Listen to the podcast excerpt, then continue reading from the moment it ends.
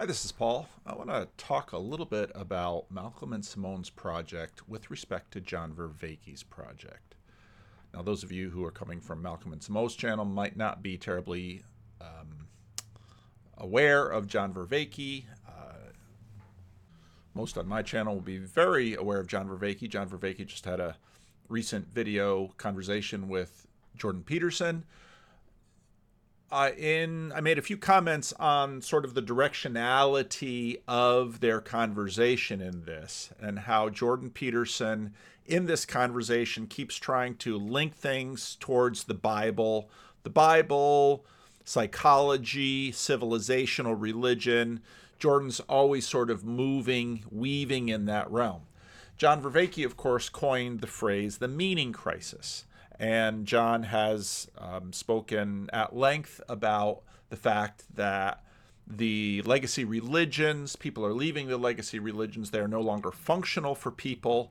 And so he is developing an ecology of practices to affect and afford many of the things that religions did for people in the past. People still need these things, but because for many people these religions are no longer plausible, he's developing this ecology of practices. He's putting together a community, sort of the Silk Road, also that is supposed to connect East and West in terms of the Western religious tradition, the Eastern religious tradition. He just did a series called After Socrates. So John's been working in that vein.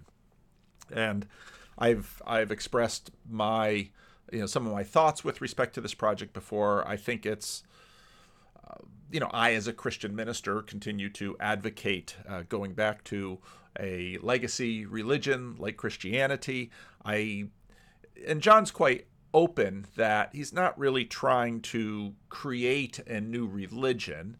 That is a an astoundingly um, ambitious project, but he's he wants to create an ecology of practices, and he finds people who are usually all over the West, and I'm sure the network will move into the East to some degree. Uh, places where they can learn and practice meditation, places where they can practice uh, some of these Eastern legacy practices and beliefs too, some Western legacy practices and beliefs, and sort of weave them all together into something which pe- that people can use to alleviate the meaning crisis. Let's say it that way. Now, the all the way back to the beginning when we started our conversation, one of the issues that I talked about that he has very much um, recognized is scale, in that John is a very learned man. Uh, John is incredibly well read. John is a world leader in cognitive science. John, his even the even the language that he is using that many of us have found extremely helpful in terms of sort of grappling with even if you're a Christian and you're trying to grapple with everything that has changed in society I found that language of John so helpful and a number of us have. And so we've had conversations myself and John I'm going to talk to him next week. We've done events myself John and Jonathan Pageau and we've worked on these things. And so this is very much you know what we've been working on now, when I found Malcolm and Simone, I knew that in many ways these people are working on the same project. Now, this video that they just released, Why People Leave Their Religions and How to Try to Guard Against It, of course, their overall project, I think, is more specific than John's in that they have a very specific material goal which is that the human race continue to physically reproduce and repopulate because they're not fighting something quite so esoteric as a meaning crisis, or let's say psychological or immaterial as a meaning crisis. They are fighting something which is very physical, which is population collapse and they have a whole set of theories with respect to the urban monoculture, reasons why population is collapsing, and he's been on some major uh, even mass media networks and YouTube channels talking about population collapse and and what they are developing to try to address it. And you know they are you know I've, I've, someone introduced them to me and I've we brought them into the channel now they've been on Sam's channel so bit by bit by bit they're sort of getting we- woven into the conversation it, it, was very interesting to me that as of um, let me refresh this page over here like um, as of 10 hours ago this video entitled Why People Leave Their Religion and How We Will Try to Guard Against It on their channel. They now have about 8,300 subscribers. The channel's been growing fairly quickly. Uh, many of their videos, when they have sort of much more culture war type uh, topics on, they might get they might get over a thousand or maybe even two thousand views in a day, which is a good good size, which is a good size um, it's a good number for a channel their size. But it's interesting, and I sort of watch other channels and I watch what videos seem to perform very well and what videos seem to underperform. And this video is underperforming. And Malcolm says so at the beginning of the video. He says, "When I when we ever talk, we, whenever we talk about religion, these videos don't perform as well as the others." And I thought well, that's completely true. My rough drafts for Sunday videos do not perform as well as videos about Jordan Peterson or Jonathan Pageau or John Vervaeke, or if I'm addressing some sort of salient or hot button topic in sort of the the sensitive areas of our cultural landscape right now. I'll say it that way. I, however, when I saw the title to this religion and Malcolm had made comment to Sam Tideman, Tideman, oh shoot, Tideman, about the video that he was that was going to release on Friday, I thought, yes, this is very much a video that I'm interested in seeing. In the first 30, 40 minutes, they, they go through a bunch of the reasons why. Now I'm going to start to connect Malcolm and Simone with John Vervaeke's project. I don't know. I, John, if you're watching this video, you know, when we talk next week, I'd, I'd, be very interested. I'd be very curious. You probably just don't have time to get up to speed on these two. But in, in many ways, they seem to, although John is a very broad and open man in many respects, they're taking this, they're, they're in many ways addressing similar things to John, but from a very different perspective. And their approach is so much more religious I mean, they are when John says, and he's I take him at his word. I believe him completely. I'm not really trying to start a new religion. It's an ecology of practices, self transcendence. You know, the the speech that he gives. These people are starting to start a new religion. And again, I think back to that video of a few years ago with Ross Douthat talking about decadence and, and I think about Ross Douthat's conversation about decadence and Eric Weinstein's conversation about decadence, and it seems to me that decadence is ending.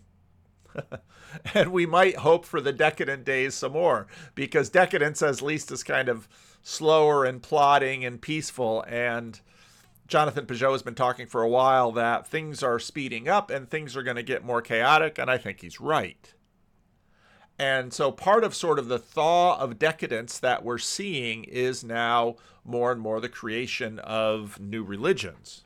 Now, I'll put a link to the VanderKlips clip that I have. I made this three years ago. Ross Douthat asked why Marianne Williamson didn't found a church.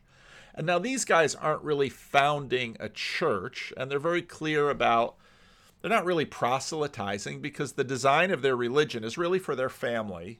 And they they just had a this whole video is fascinating and it's a it's late Friday afternoon and I really have to get home but I couldn't not make a video about this. The the whole video is just fascinating and and if I had the time it would be worthy of an entire commentary. Just about every point along the way I was interested in in this video.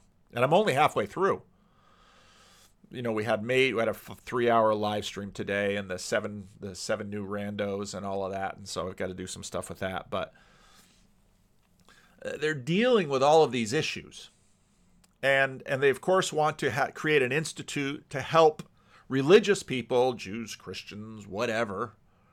Uh, they don't want to be antithetical to religious people. So again, they're similar to John Vervaeke in this way. That John is very much trying to be a good neighbor and not speak ill or hostilely of legacy religions because many much of his audience, including myself and Jonathan Pageau, are committed to legacy religions.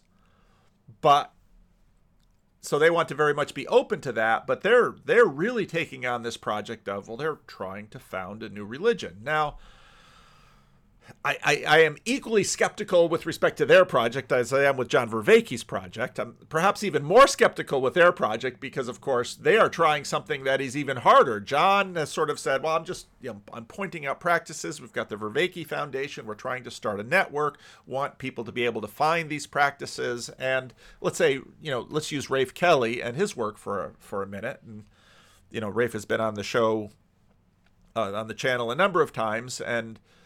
And and you know someone like Rafe Kelly's project just very much fits into John Vervaeke's overall ecology of practices, and Rafe is is very much not antithetical to Christianity. He you know Rafe Rafe describes his own stance with respect to the faith, but you know Rafe has a very specific targeted thing that he does to help people in terms of of movement and flow and you know there's ideas behind that. So but Malcolm and Simone are really addressing many of the hard problems. Now, will they be successful? That's a whole other question. And I tend to I tend to think that legacy religions and and and the shaping that comes over long periods of time will almost that communities over long periods of time will almost always outperform individual efforts, even from very smart people like Malcolm and Simone. So I want to play a little bit of this video. I could play the whole thing. I it's it. I, I watch this video. I'm just astounded, and you know, part of what makes me do the videos that I do about sort of jumping in is because oh, I've got lots of I've got lots of things I could address in this video, but I I, I just wanted to address this, and part of the reason I wanted to address this was I often talk to my wife about she's been a school teacher for she hasn't been a school teacher uh, she hasn't been a public school teacher as long as I've been a Christian minister. Because you know we had our children she homeschooled our children. And so it's it's only at a certain point it's a number of years ago that she got into the public school system and she's been teaching at um, a school in Sacramento. But one of the things that we notice is how how the children are changing and how the parents are changing. And so, with her Waldorf school, she teaches one class for eight years, and now she's on her second group for eight years, and she's been noticing the difference between the first group and the second group. Now, COVID was in there, and that was a big thing. But we, one day we talked about reverence, for example, um, respect for authority, reverence, and she noted that many of the the children didn't have a sense of reverence, and she talked about the fact that she she grew up in a church, and in her case, it was a Lutheran church, and you had the sanctuary. In front of the sanctuary, you had the altar, and of course, there were vestments, and all of that liturgy and tradition built in it a sense of reverence. And that reverence you could then sort of use to talk about other things. And so she she and I were talking about that, and I said, you know, most of the children in your class have never gone to church. They've never seen the inside of the church. They've never done anything religious. Their ideas of reverence or awe, or many of these things that if you grew up in a church, you picked up in that church or in that religious tradition, they're picking up from TV and video games, especially video games, because they're interactive. And so what's amazing about Malcolm and Simone is that Malcolm and Simone, you know, they're a generation younger than I am. They're a little older than my kids, but um, they're younger than I am. They're sort of in, in between the generations of me and my kids.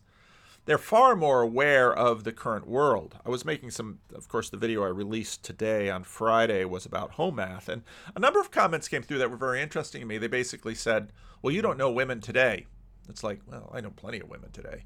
Uh, but fair enough that, you know, I've got daughters who are in their 20s, and I know the I know the sense of the friends of my sons and daughters, and of course I know a fair amount of men through this work because my my channel is predominantly uh, populated by men, and this little corner tends to be a very male space.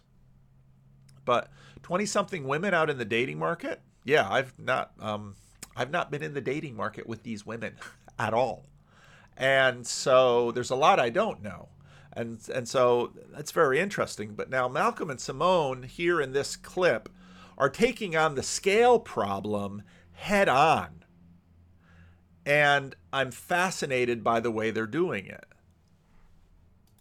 This has a, a another really important thing that we really wanted to work into this which was we wanted to structure the religious tradition in a way where individuals who are completely atheistic could live and work within it going all the way up to individuals who are much more like actually believing it mm-hmm. um, so it needed to and, and now this what they're what they're dealing with here is something we're always bumping into in the corner that people who are very atheistic see the utilitarian value of religion but the cognitive dissonance what he said earlier in this video about why people, I, I, think he's dead on right about a ton of stuff in terms of why people are living religion. I think he's dead on right. He's he's got a far better handle on it than actually a lot of Christian ministers I know. And actually, I want to go back and deal with some of that stuff at some point too. But this stuff, the, the connection between John Vervaeke and the Collinses project, as I got into this section, really sort of gripped me. So, for many people who see the utility of religion and see the value of it, but but they ju- they just don't believe it. So, in other words, these two are saying our religion has to deal with that problem. So you can have interpretations that work for both of those and then it also needed to have interpretations that work for children and adults and and dumb people and smart people. And this is really important because if you look at pretty much all the successful traditions they do this right? Like totally. uh you know a child who sees god as like existing on a cloud and like an old guy with a beard and basically they're thinking of you know an interpretation of zeus really. But but certainly not the christian god. But it's it's the way that we explain these stories to children. You know some people make fun of us. They're like what? You guys are taking like actual like warhammer 40k stuff and just explaining to your kids that's how your demon you know world works? I uh, mean... uh, works. And it's like what? And people mock that but those people that are mocking that have had experience with real religion and their understanding see here's one of the things is they've got little kids. And so they're they're very much embedded in a world of little kids whereas jonathan pageau's kids are a little bit older. Jonathan raised his children as christians. John vervaeke is a little older than i am so his kids are are, are grown adults. So the fact that they recognize that children are getting their religious imagination is being formed by video games and and streaming media. Well, they're right. Well, and I'm like, well, okay, you're a Christian. Do you believe in like a red devil with like hooves and horns? That is not from the Bible. That is all extra biblical fan fiction. A lot of religions do this. And the reason why, like, you don't throw out that interpretation of the devil is because it's iconic and it's good and it helps get across certain lessons. And we've had different interpretations of the devil throughout time, like the devil at the crossroads, who is, you know, maybe. Now, now this is where I just, I had to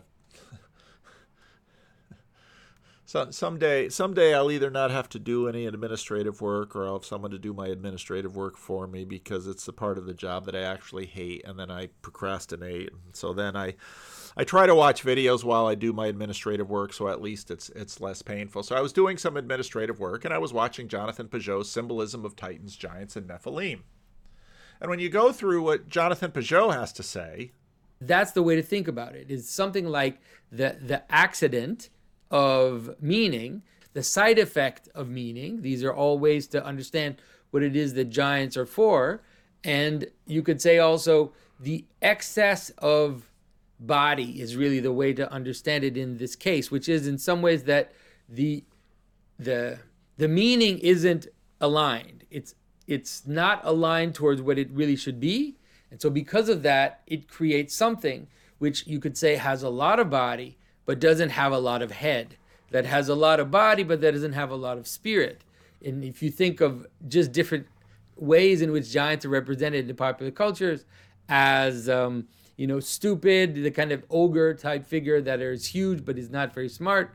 This is of course something that is just very pervasive in our, the way we understand our culture. But you can see how all of these things kind of come together, which is the the bad union of heaven and earth, the wrong union of heaven and earth, the the accidental union of heaven and earth, which makes it so what you get is something like a lot of power and very little direction, a lot of uh, you know you could call them you have more of the accidental aspect of the union of heaven and earth.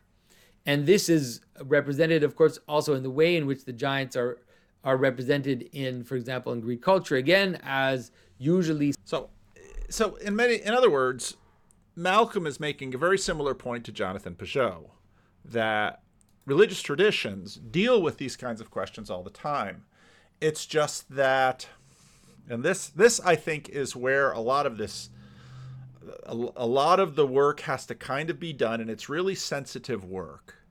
C.S. Lewis actually deals with a lot of these questions in his book Miracles, both where he talks about horrid red things and where he talks about the ascension, is that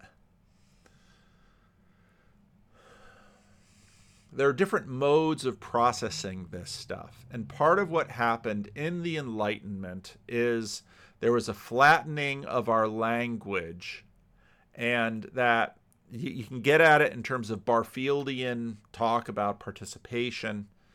There's a flattening of our language and a, again, back to McGilchrist, sort of a, a fetish, fetish size. I can never say that darn word. Why do I try keep? Why do I keep trying to say that word? Fetish, fetish fetishization. That's not even right. I'm not even saying it right. But you know, it's turning into a it's it's a certain a certain language mode this this physical correspondentism has become a fetish. You could say it that way. A cultural fetish that we are just fixated on this thing and we desire it. And I think again this is sort of emissary brain desiring that has that has come through. When you know what Pageau is saying is basically part of what happens with Pageau and his symbolic world project is he's saying forget that. We're just going to talk about giants. Because talking about giants is a better way to actually communicate and understanding spiritual bodies and, and many of these what were sort of dismissed in the Enlightenment as archaic forms of speech, this is, this is a better way to actually deal with some of these things. Be making deals or playing a fiddle or something like that, right? Like these were relevant to convey certain concepts to people of those periods around like conmen and other sorts of swindlemen that were uh, around them and not deleterious to the religious tradition. So, so I want you to talk a bit about how. In other words, Milton could write Paradise Lost, and everybody sort of got it. And today, well, you can you can make a piece of art, but it lands differently in the culture. It isn't necessarily dismissed because look at Star Wars, Lord of the Rings, Marvel Cinematic Universe, Harry Potter, all of these things sort of landed, but they were held differently. And even when people sort of larped they wear, their way into them and, and dressed it up, boy, that's kind of a fun, uh, that's kind of a fun uh, image. We'll capture that. Um,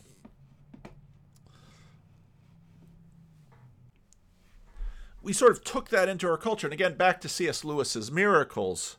C.S. Lewis makes the point that actually the world is very accommodating to this thing, to, to, to these multimodal ways of talking and imagining part of what we just get tripped up on is sort of the enlightenment fetishes around these things. Our tradition is sort of built for kids and stupid people. Like, what did that look like for us? Uh, I mean, a lot of it looks like, and we've been discussing this internally forever, holidays, because that's how so many people primarily. And she's exactly right. Holidays. Why does Jonathan Pageau and Richard Rohlin's Universal History so often deal with holidays because it's at these holidays that actually all of this stu- stuff comes together. You have Christmas and Easter Christians. Relate to religion. People always talk about like, well, what kind of Christian slash Jew are you? Like, do you do you go to church every single day, week, or are you only there for like Easter or Christmas mm-hmm. or like these special holidays? And that's I think where we decided to start when it came to building traditions because it's the holidays that people show up for, especially if they follow the right holiday criteria, which include things like being super photographable and, and really fun and very kid friendly, often involving gifts, often involving yeah. fun decorating schemes, often involving fun meals, that kind of thing.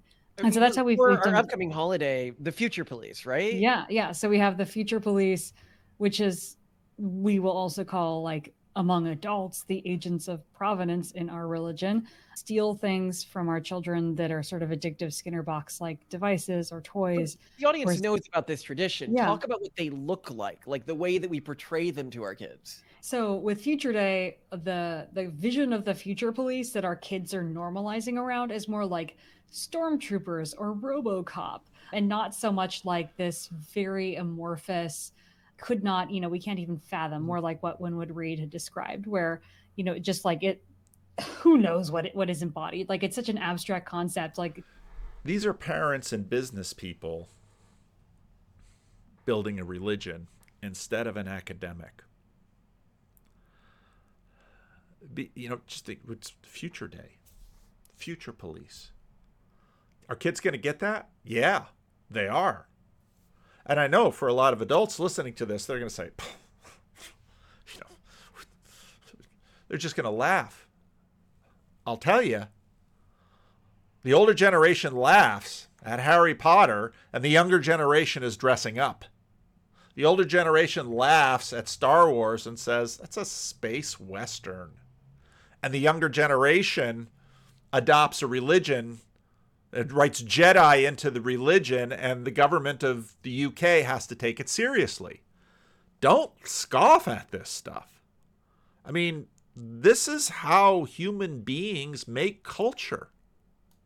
Totally above us. So, obviously, with our holidays, things get dumbed down because it makes it more approachable and fun. So, the, the gist is, is that the future police within our tradition, they look like stormtroopers to a kid, right? Like they look like. Uh actual futuristic police. Like they would see in a sci-fi or something like that. Whereas to an adult in our tradition they follow much more closer to the words of winwood reade you know you i think it's ethereal beings of which we cannot even conceive. They're they're a being or a type of entity that is beyond our powers of conception. The words we were looking for were you blessed ones who shall inherit that future age of which we can only dream, you pure and radiant beings who shall succeed us on the earth.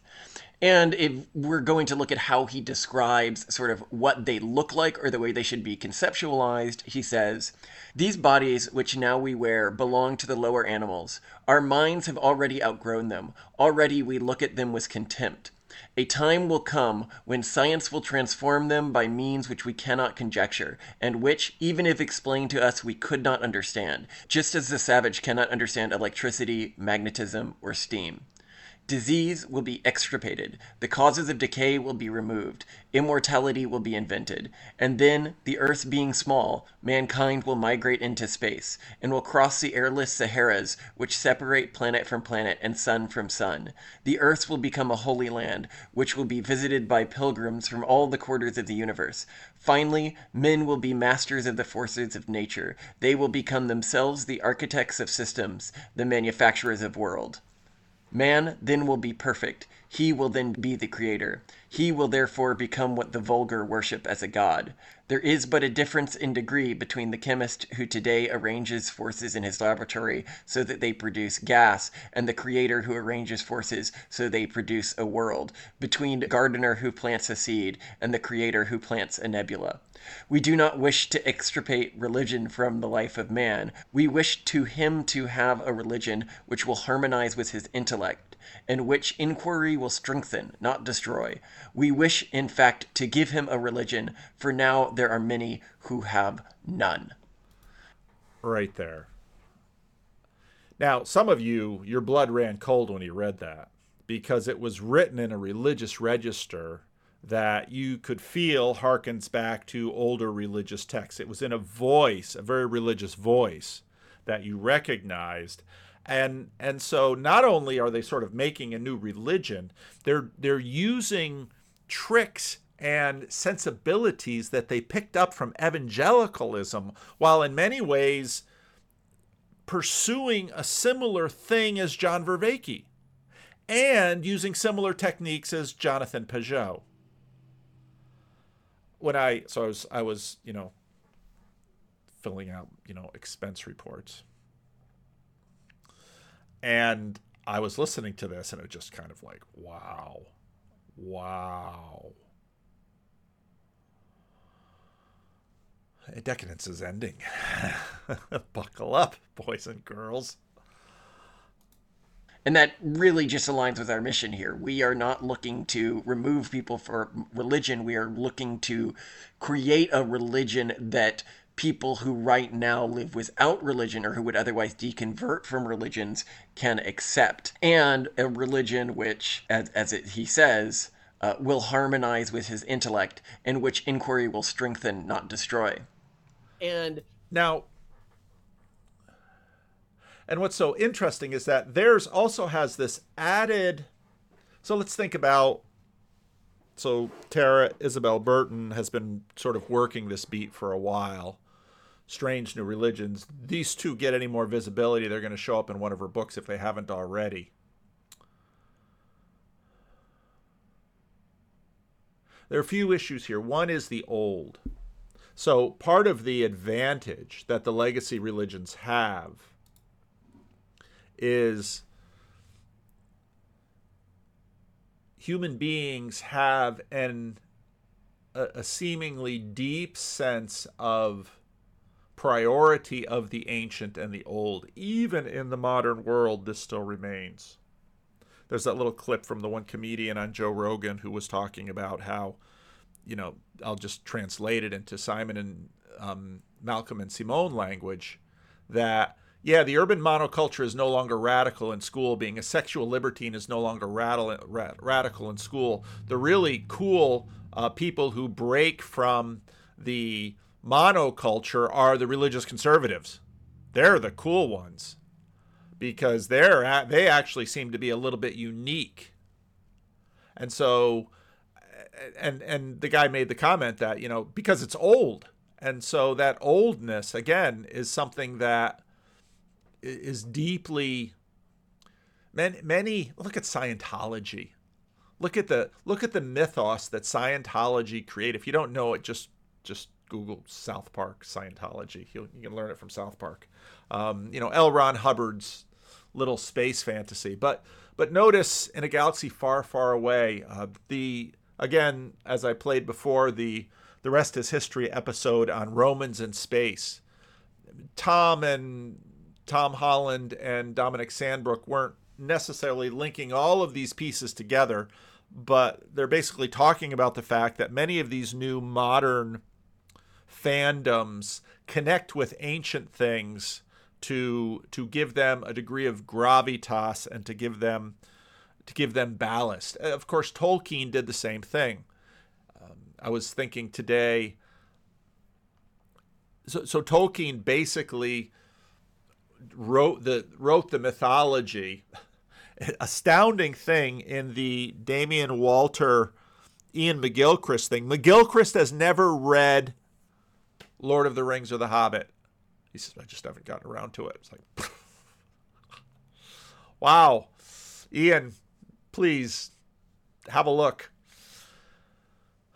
But but you can see why when I found Iain and or found Malcolm and Simone, why it was like bang, lights went on. Thought, oh, this, these people, this this is part of this meaning crisis conversation, but but they are going about it in a deeply serious, powerful way this is not the way that we sell this to kids. We sell this to kids as you know, stormtroopers, basically, right? And you can even do different iterations of the future day tradition where you have like evil future day police before the kids promise to make the world a better place, and then like nice looking ones where you change their visual schema.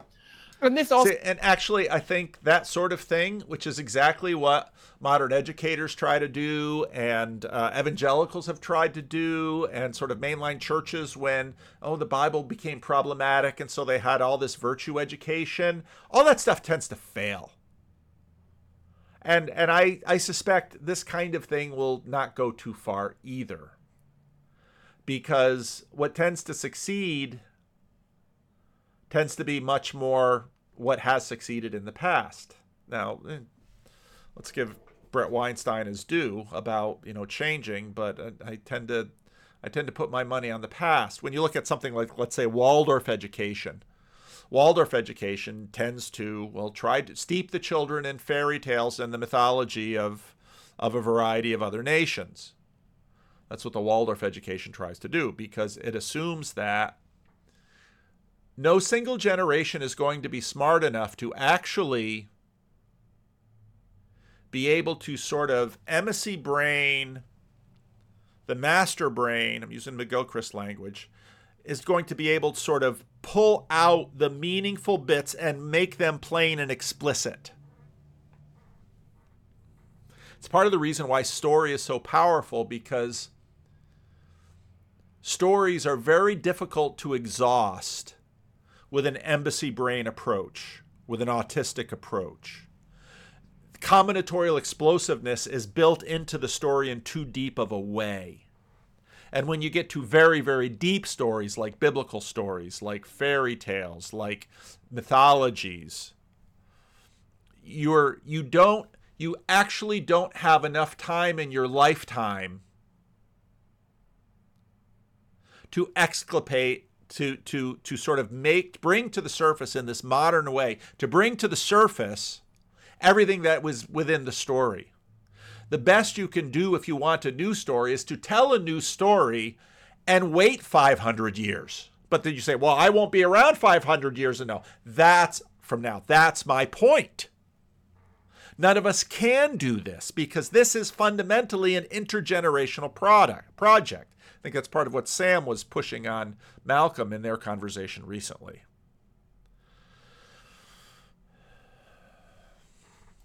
Also, is true with our prophet system, right? Our prophet system can be taken by a child to mean that these individuals are actual prophets in the way that like other religious traditions mean it where it's like a god is talking to someone and that person is passing on moral advice. Or if you take sort of the adult understanding these are individuals who are being influenced by potentially quantum events and like butterfly effect stuff to go down specific pathways to say the things that need to be said but it's not necessarily a revelation from god as in an entity is actually talking in their ear now it mm-hmm. might be but it's not necessarily Another thing that we haven't yet really mentioned or delineated is it was in our system we see the mystical arts or mystical approaches to things to always being a pathway to evil. And I should point out here, I, I did not say that they are untrue or inaccurate. I am just saying that opening your mind to those sorts of possibilities innately destroys human intellect in a way that is really, really damaging. A human's ability to process the world in an ordered and structured manner.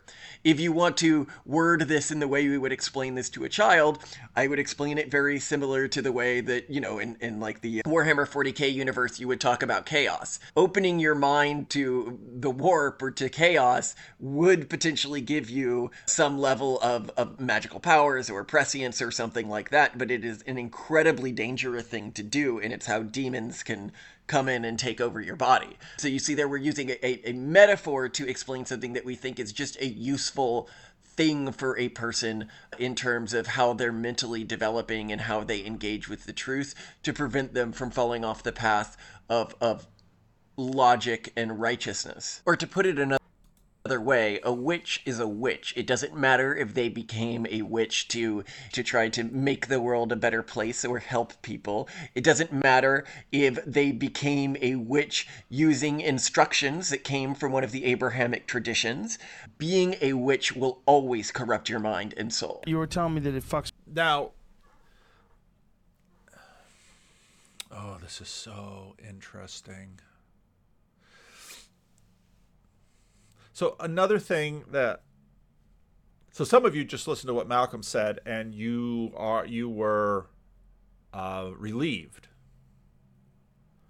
Because what he what he basically did there was sort of reinforce an enlightenment dogma that is very much inherited from Judaism and Christianity and an anti-magic enlight an anti-magic dogma that was in Judaism and Christianity that got elevated to the top of the stack in the enlightenment. But part of what is happening here I would call myth laundering. And I say myth laundering sort of in connection with money laundering what happens when you launder money? Well, let's say you generate, you have an illegal operation that generates a tremendous amount of cash, but you now have a problem because you have generated so much cash that now you can hardly spend this cash. And so, what you need to do, if you remember Breaking Bad, Walter White uh, got a car, bought a car wash business because you look for a cash business that can generate a lot of cash that you know, like a service business, and you know, it's just sort of harder to track. You know, churches would be amazing money laundering schemes until they got investigated because if you've got you know millions of dollars of donation coming through a tiny church that can only seat 30 people all the IRS has to do is show up on a Sunday and say nobody's here but you've got you know receipts of millions of blah blah blah blah blah blah blah anyway so money laundering you know what I'm talking about you're just trying to sort of take something that is beneath the surface, bring it to the top, and bring it into another world. Well, well, part of what post Enlightenment religious projects try to do is myth laundering, and and myth laundering, um, I would say is. Uh, have Joe Rogan looking at me. Uh, myth laundering is similar to what happens when let's say people notice that oh some of these some of these clean and unclean laws in the in the Old Testament actually make sense to us within a germ theory. And, and they actually mentioned this in this video. So, hand washing, let's say. So, religions got there beforehand because, and you can make sort of a Darwinian case about this, those groups that did hand washing outperformed groups that did not. You can make, and they in fact make this case in this video. They're very interesting case here about um, the whole arena of sexual behavior in Christianity today. Groups that pre- groups that um, groups that suppressed antinatalist behaviors such as gay sex, masturbation, etc., etc., uh, even suppressed contraception would outperform in terms of reproduction other groups and therefore that's what's left. They had similar arguments about patriarchy et cetera et cetera et cetera. This is sort of myth washing where you you look at a myth and you say oh i it's very similar to the way a lot of evolutionary psychology is done on the internet today. Oh i see the adaptive value of that and sort of with your emissary brain, you locate a specific adaptive value and say, oh, the reason hand washing is in this tradition, even though nobody knew it, was it because it gave them an adaptive advantage over communities that didn't wash hands, and the reason was germs. Now, now that's there. It's not the case that there's nothing to that argument, but if you pause for a moment to reflect the fact that ancient stories, ancient rituals, and ancient practices that endure in a Darwinian way probably have some combinatorial explosiveness, some, some complexity beneath the, mytholo- the mythological layer that your right, that your, your left brainedness, your emissary brain is see part of the reason I always get this backwards is it's my right hand, and so I'm always thinking this side of my body. Your emissary brainedness can probably not exhaust or even necessarily completely explain. So, what we tend to do is we sort of tend to reverse engineer in this myth laundering, and and we think, oh, that's the reason. Is it? It might be a reason. It might, in fact, have some truth to it. But just in the way you probably can't fully exhaust a fairy tale that is thousands of years old, you're probably not going to be able to myth launder that and it's that comprehensively either. And so what we tend to do then is we do the myth laundering and then we try to reverse engineer a religion. But the odds of that succeeding are extremely small because of Darwin and Darwinian types of ideas. Because you can't, in your lifetime, have really any chance at exhausting it or knowing. Now, again, it isn't that there isn't any knowledge in there, and it doesn't mean that it'll never be, at least to a degree, right, or maybe even right enough in some cases. But on one hand, this sort of affirms their overall project that your project should be multi generational because you and your little life won't have enough life to actually know this.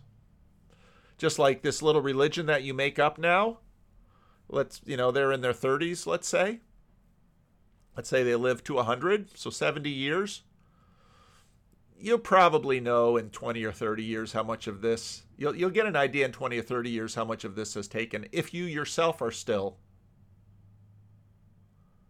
believing this because truth be told you didn't believe it 20 years ago.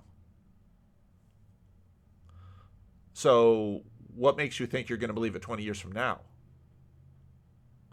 And if you don't believe it 20 years from now i know so many people some of them i know very well who they were raised in christian families. They were very conservative christians when they were in their 30s and their kids were under 10 and they raised them with very conservative christian ideas more conservative than me uh, very they, they you know you know, no Harry Potter or, or, you know, no Halloween, no trick or treat. I mean, they got rid of all of that stuff for Christian reasons. And now, 20 years later, they look back with their kids and laugh at themselves. Well, that religion didn't last long and they, you know they were they were completely they were completely convinced of it when they did it and convinced this was in their child's welfare. Now they just look back and laugh or maybe look back with regret. And this is the kind of thing that even in let's say myself going from 30 to 60 i have knowledge of. And we're talking things that are very very old indeed. I don't think myth washing can work it doesn't mean you can't learn anything from it. And again, it doesn't mean that you won't even find things that are true and right. But I don't know if finally it will even matter. So anyway, that's uh, I gotta I gotta end this I gotta end this video. Fascinating, fascinating, fascinating, fascinating, so fascinating. And I know some people that are just going to be absolutely terrified by this video and we're going to hear about it. That's kind of why the corner is cool. There's corners to the corner, and the different corners light up in different ways from different things. It's we, we live in an amazing time. Anyway, leave a comment. Let me know what you think.